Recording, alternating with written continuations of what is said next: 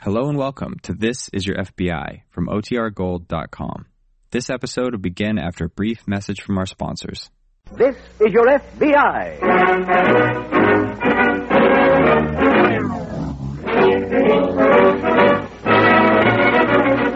This is your FBI, the official broadcast from the files of the Federal Bureau of Investigation.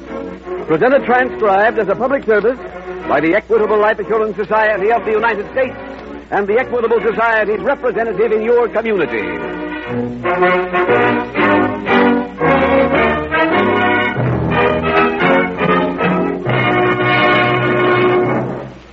Are you a regular listener to this program? Then you've undoubtedly noticed that the commercial messages from our sponsor, the Equitable Life Assurance Society, always treat you like an intelligent human being. Tonight, for example, the Equitable Society is going to talk about educating your children to lead more successful lives. We'll then outline a simple, workable, low cost plan to help you do exactly that. A plan that will appeal to every thoughtful father or mother. If you have ambition for your children, you'll welcome this informing message from the Equitable Society coming in about 14 minutes.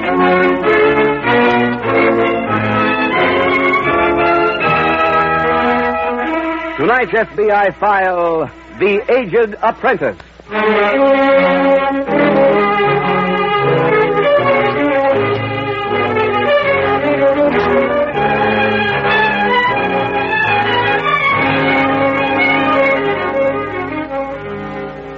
Many people labor under the mistaken impression that a single crime not involving loss of life is relatively unimportant.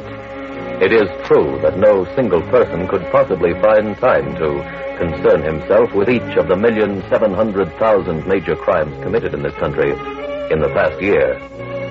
That, however, does not negate the fact that each of those many crimes was important.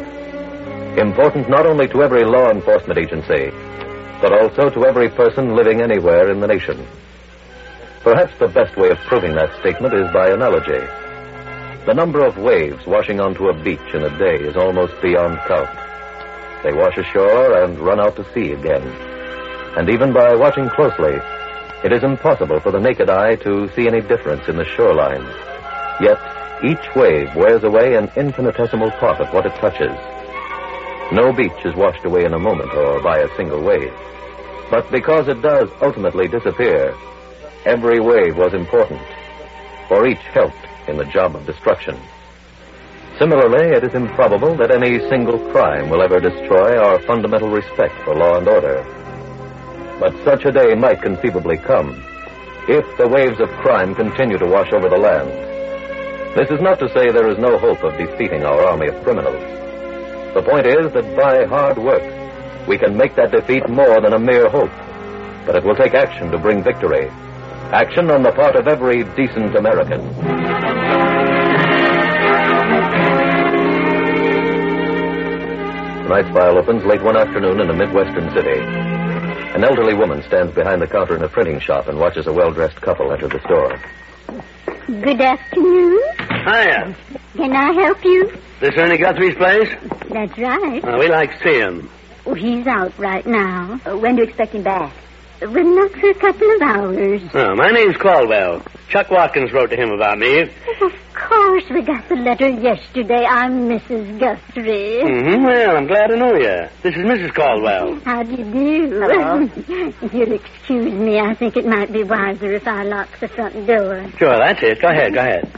I'm so sorry that Ernest is out. He was very anxious to meet you. I must say, you look just like your picture. Oh, you've seen my picture? Oh, yes, many times in the post office. Oh. Now, what can I do for you, Mr. Caldwell? Well, uh, we understand that you handle specialized printing orders. That's right. I'll show you a few samples if you'd like. Samples, all right. Now, where's that scrapbook? Oh, here we are. The good thing Ernest is out. He doesn't like me to do this. he says it's showing off. but he does do such fine work. Yeah, yeah, yeah. Mm. Here are some football tickets he did last year. Yes, the man who had them printed wrote us a wonderful testimonial. He said these tickets were so good that over 200 of the legitimate ticket holders were thrown right out of the stadium. Yeah, matter of fact, yeah, well, they look pretty good. But we're not in the market for tickets. Yes. But here are some diplomas that Ernest did. Mm-hmm. Uh, look, Mrs. Guthrie, what we're interested in is stocks. Oh? Well, I have some samples of those. Yes, right here.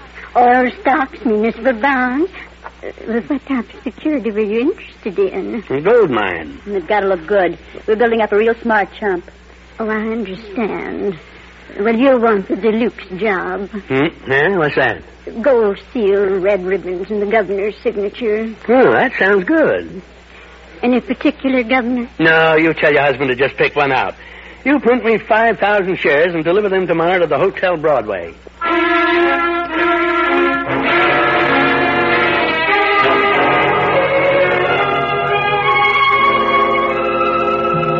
Meanwhile, at an FBI field office a few hundred miles away, Special Agent Jim Taylor approaches the desk of Agent Andy Parker. Hello, Andy. Oh, hi, Jim. You've been looking for me? Yeah, we just drew another one to work on. Oh? Swindle this time. What's the deal? Man who called himself Bentley went to a local broker's office. After he established a legitimate position, he asked the broker to handle a negotiation for him. Uh, stock negotiation? Yeah. He asked him to contact another man here in town.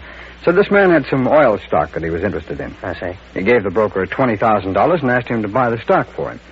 He also said the stock might cost a little more and asked the broker to lay out the difference. I think I know what's coming. The owner of the stock was a Confederate. That's right, Andy.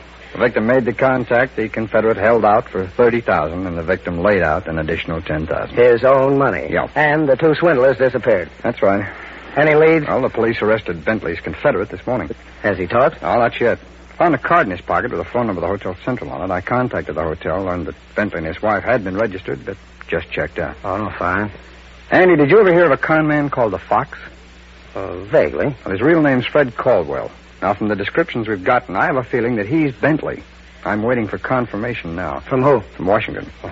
We got some of Bentley's fingerprints from a drinking glass that was in the victim's office. Oh, uh, Andy, you working on a report? Yeah. Yeah, just cleaning up a case. Well, then you can wait here for a word on the prints, huh? Where are you going? Back to the Hotel Central. See if I can get a lead on where the swindlers have gone.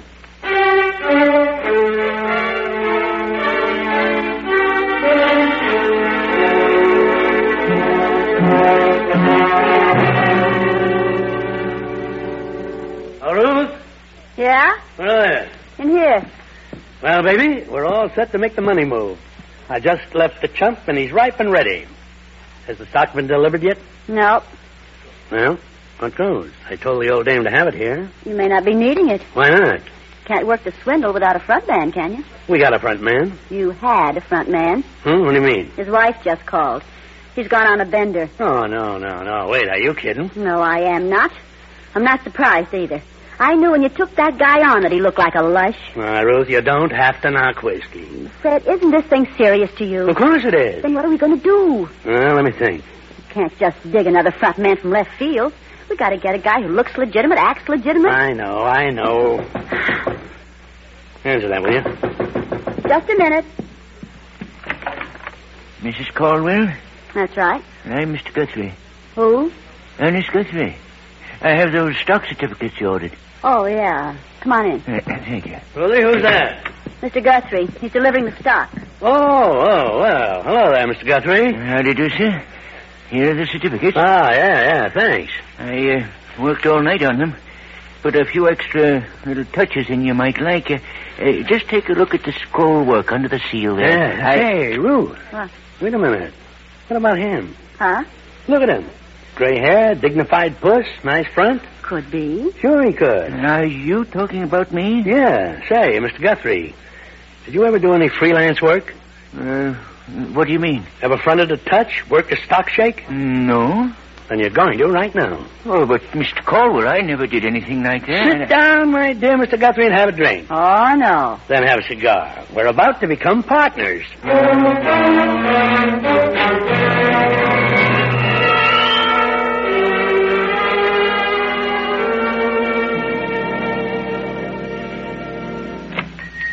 Is that you, Ernest? Yes, yes, dear. Goodness, where have you been all morning? There've been three customers here waiting for you, and I kept saying you'd be right back. And I, uh, I was delayed.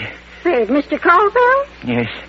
Is anything wrong? No, no, no. Then what in the world happened? Lydia, uh, please, uh, let me sit down. Uh, oh, huh, my head is still spinning. You've been smoking again. No, that that isn't the reason why I have to sit down. I, oh, I just have to assemble myself. Uh, What are you talking about? well, first of all, I, I'm now Mr. Caldwell's partner. Partner? Oh, goodness, you must have smoked a lot. No, no, no, it, it's true, Lydia. I, he wants me to work with him. Doing what? Well, yeah. Yes, something all planned. Uh, he he explained it to me. I, I don't remember it too well. Uh, all I know is I I wear my blue suit, I, I sit in an office, and hold out for $30,000.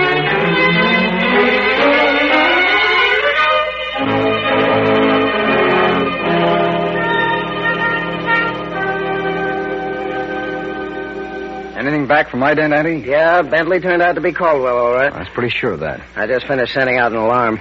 Did you go to the Hotel Central? Yeah, I interviewed the doorman. He remembered the Caldwells. They had their own car. Could he describe it? Oh, not well. He just remembered that it was a black sedan. Had no idea where they went. No, not at all. Well, did you check the hotel garage? Yeah, but it didn't keep their car there. The police are contacting all the other garages in the neighborhood for us. Uh-huh. Well, we have Caldwell's complete record here. I didn't wire it. Hmm? Is that it, then? Yeah. Runs three full pages. I just finished reading it. Hmm. He's going to be rough to catch, Jim. He seldom uses the same swindle more than twice, which means that you're. No. Pardon me, I'll get sure. Special Agent Taylor speaking. Hello, Taylor. This is Lieutenant Bard, headquarters. Ah, Oh, yes, Lieutenant. We located the garage that Caldwell used. It's at 111 Oak Street. Will you whittle I write that down? Surely. 111 Oak Street. Is that right? Right? Thanks a lot, Lieutenant. You're welcome. Andy, the police have located the garage that Caldwell used. I'm going to get right over there.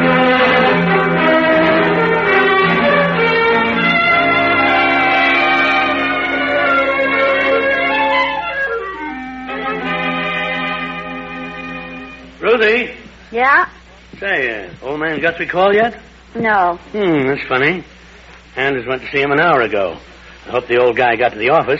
He did. How do you know? His wife just called. it was kind of cute. Cute? What do you mean? Big thank you for launching the guy on a new career.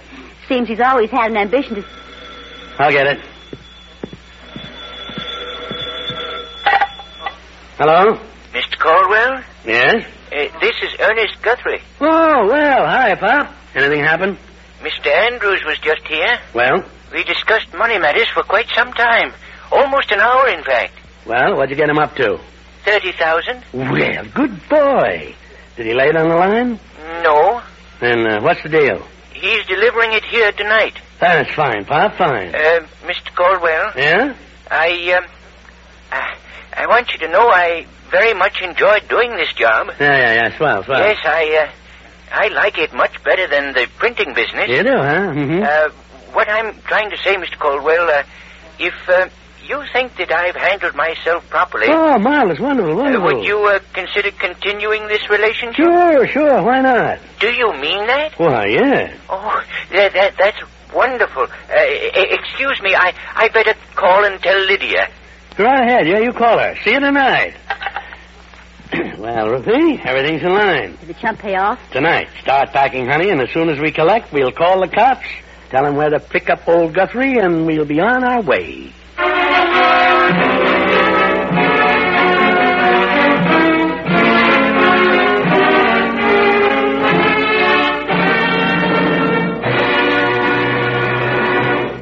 Now, a special message from the Equitable Life Assurance Society to fathers and mothers of young children. About 10 or 15 years from now, that youngster of yours is going to be saying to you, Hey, Dad, the letter came today accepting my application for college. Your boy or girl will have three good reasons for feeling elated. First, college men and women earn more money. Look, Dad, here's a magazine article which proves that college men earn $72,000 more during their working years than the fellow who doesn't go beyond high school. Second, college men land the bigger jobs. See, Dad, it says that out of every 16 men earning $10,000 a year or more, Fifteen are guys who've been to college. Fifteen out of sixteen. Third, college men get more out of life. Learn to appreciate art and good books and music. Gain culture they wouldn't trade for any amount of money. So don't leave your children's education to chance. Be sure. Be certain. Start an equitable education fund now. An equitable education fund? Uh, what's that? It's the painless way to pay for your children's college education. In this Equitable Society's plan, you start when your children are young. Then, each year, you pay a sum of money that doesn't hurt, an amount that scarcely makes a dent in your budget. When your youngster's ready for college, the money's all ready for him. That's spreading the cost of education over 10 or 15 years instead of taking a beating in four. Right. Now, suppose the father dies or becomes totally disabled. Then no more payments are necessary. The fund becomes fully established. When the youngster is ready for college, he gets the same education as if his dad had lived.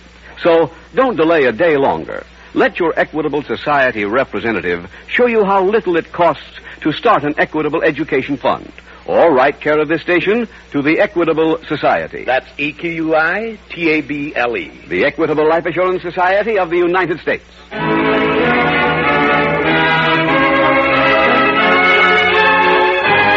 And now back to the FBI file The Aged Apprentice.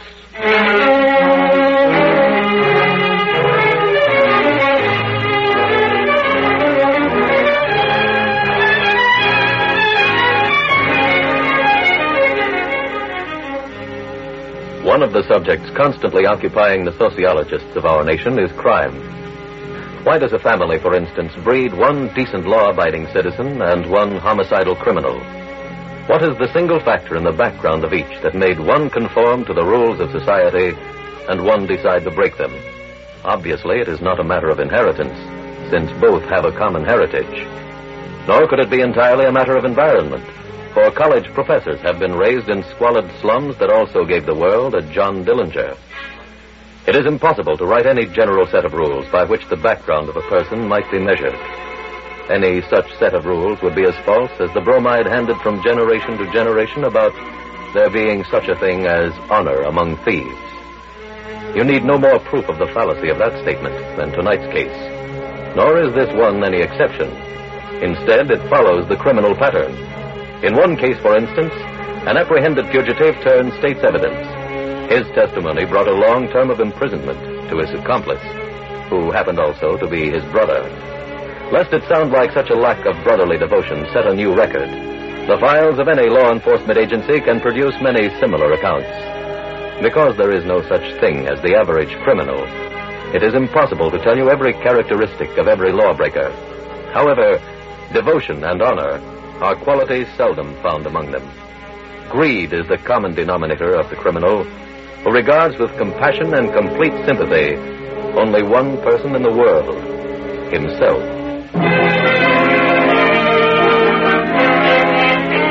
Tonight's file continues at the FBI field office. Hi, Jim. Oh, hi, Andy. Well, what's with the map? I'm just checking off some gas stations. Have you got a lead? No, not exactly. I talked to an attendant at the garage where Caldwell kept his car. When he pulled out, he asked for a map. The attendant didn't have one, and Caldwell said, well, he'd pick one up on the road. Did he say where he was going? No, but they said his gas tank was almost empty, so he must have stopped for a map at a service station reasonably close to town. Uh-huh. Have you tried to contact any of them? Well, the state police are working on that angle for us. I interviewed Caldwell's Confederate, but unfortunately it didn't lead anyplace. He didn't know where Caldwell had gone, huh? No. Message from Teletype, Mr. Taylor. Oh, thanks, George. It's from the state police, Andy. Mm-hmm. Yeah, here we are. One night last week, Caldwell stopped at a gas station on Route 30. Did he pick up a map? Yep, and he also asked for directions. To where? Grove City. Come on, Andy, let's get over there.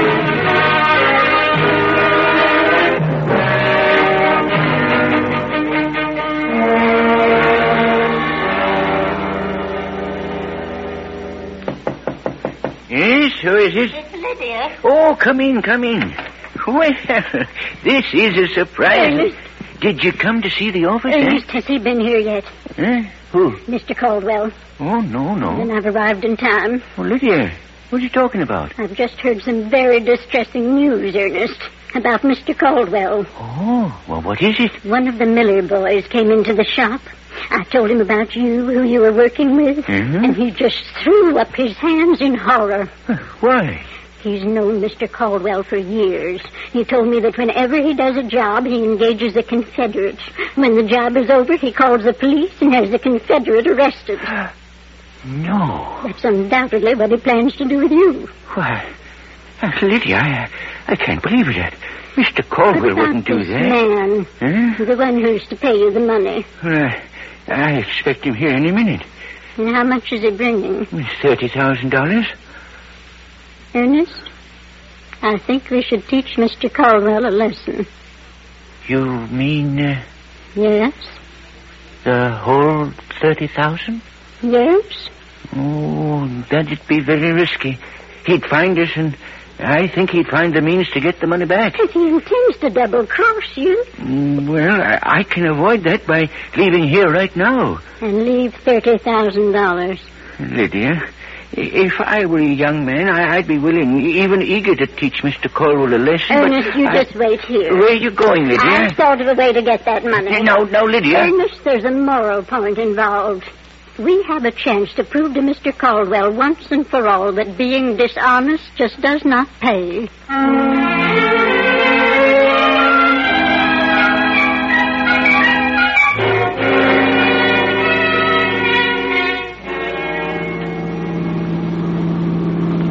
Sign coming up on the right, Jim. Catch it, will you, Andy? Uh-huh.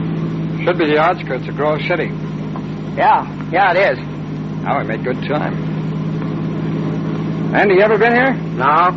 Your police headquarters is just a few miles down on the right-hand side. Uh-huh. How do you want to work?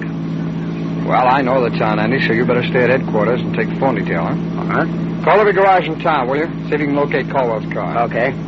I'll distribute the pictures and cover all the leading hotels. How many are there? Oh, half a dozen or so. If I come up with anything, I'll call you.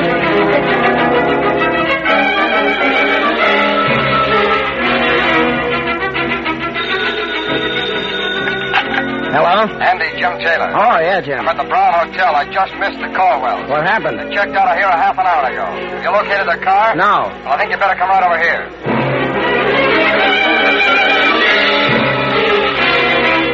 Andy. Oh. Uh, get anything, Jim? No, not yet. What have you covered? Well, I've interviewed the manager, bellboys, room clerks. They don't know where the Caldwells went. They might have wired ahead someplace for reservations. Yeah, there's a telegraph office on the corner. All right, I'll go on down there. Okay, I'll go interview the switchboard girls and check the telephone slips. See you back here in the lobby. Any luck, Andy? No, how about you? Oh, I drew a blank, too. They didn't make any calls. Not from the room. Elevator man said Caldwell used a payphone here in the lobby. Well, I guess we'd better go back to police headquarters. Yeah, we might have... Hey, wait a minute. What? I'm going to go back and talk to the switchboard girls again.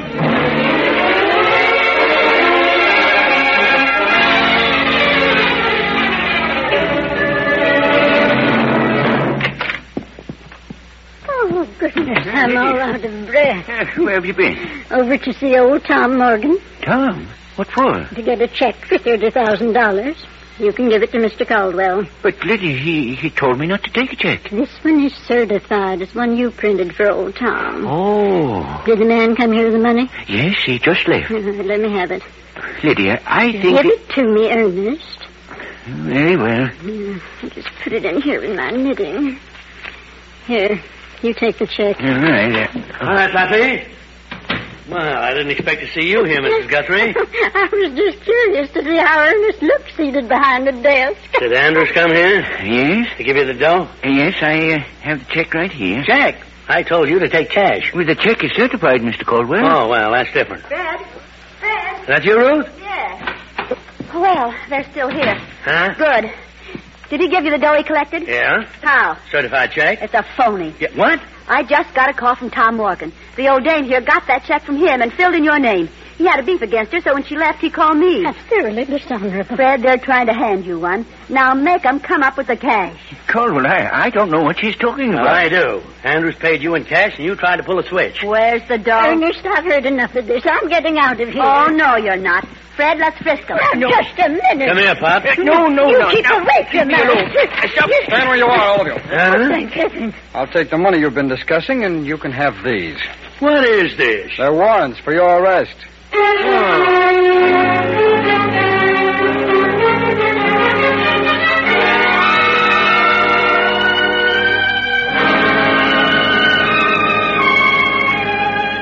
Fred Caldwell and his wife were convicted in federal court of violating the National Stolen Property Act and sentenced to serve 10 year terms. Ernest and Lydia Guthrie were also convicted on the same charge and sentenced for the same number of years.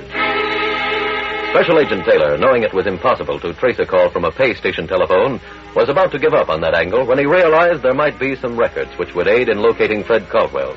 Those were the carbon copies of messages Caldwell received at the hotel. Three messages had been left for him by a Mr. Andrews. By thorough but rapid investigation, the right one was located. The Andrews who had been victimized after answering Caldwell's elaborate prospectus. He gave the two special agents the address of an office in another state where the swindle had taken place, the office at which the arrests were made. And so another case from the files of the Federal Bureau of Investigation was closed. But in a sense, it has not been closed, for there are still men like Fred Caldwell at large in many parts of this nation. Neither your FBI nor any law enforcement agency can put a halt to their depredations, for they do not hear about it until after the crime has been committed. However, these men need not continue to be successful, for you can stop them. You, the American people, by refusing to accept anything for nothing, and thus by refusing to be victimized.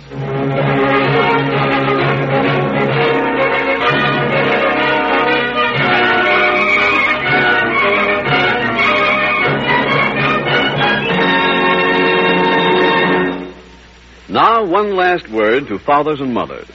Of all the things you can do for your children, there's no greater proof of your love for them than an equitable education fund. They'll be grateful for it as long as they live. Your boy or girl may only say a few words like, Thanks, Mom. Thank you, Dad. but you know from the look in his eye and the ring in his voice that he'll never forget your foresight in starting an equitable education fund. Right now, make that wise resolution to see your equitable representative soon.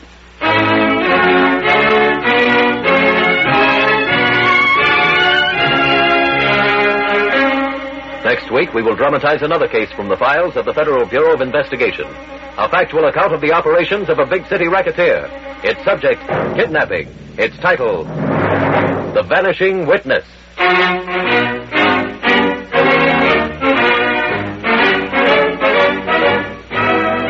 The incidents used in tonight's Equitable Life Assurance Society's broadcast are adapted from the files of the Federal Bureau of Investigation.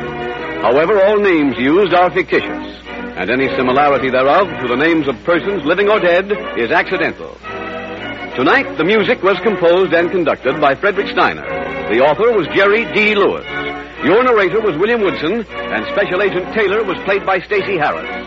Others in the cast were Tom Brown, Walter Catlett, Tony Hughes, Bill Johnstone, Florence Blake, and Peggy Weber.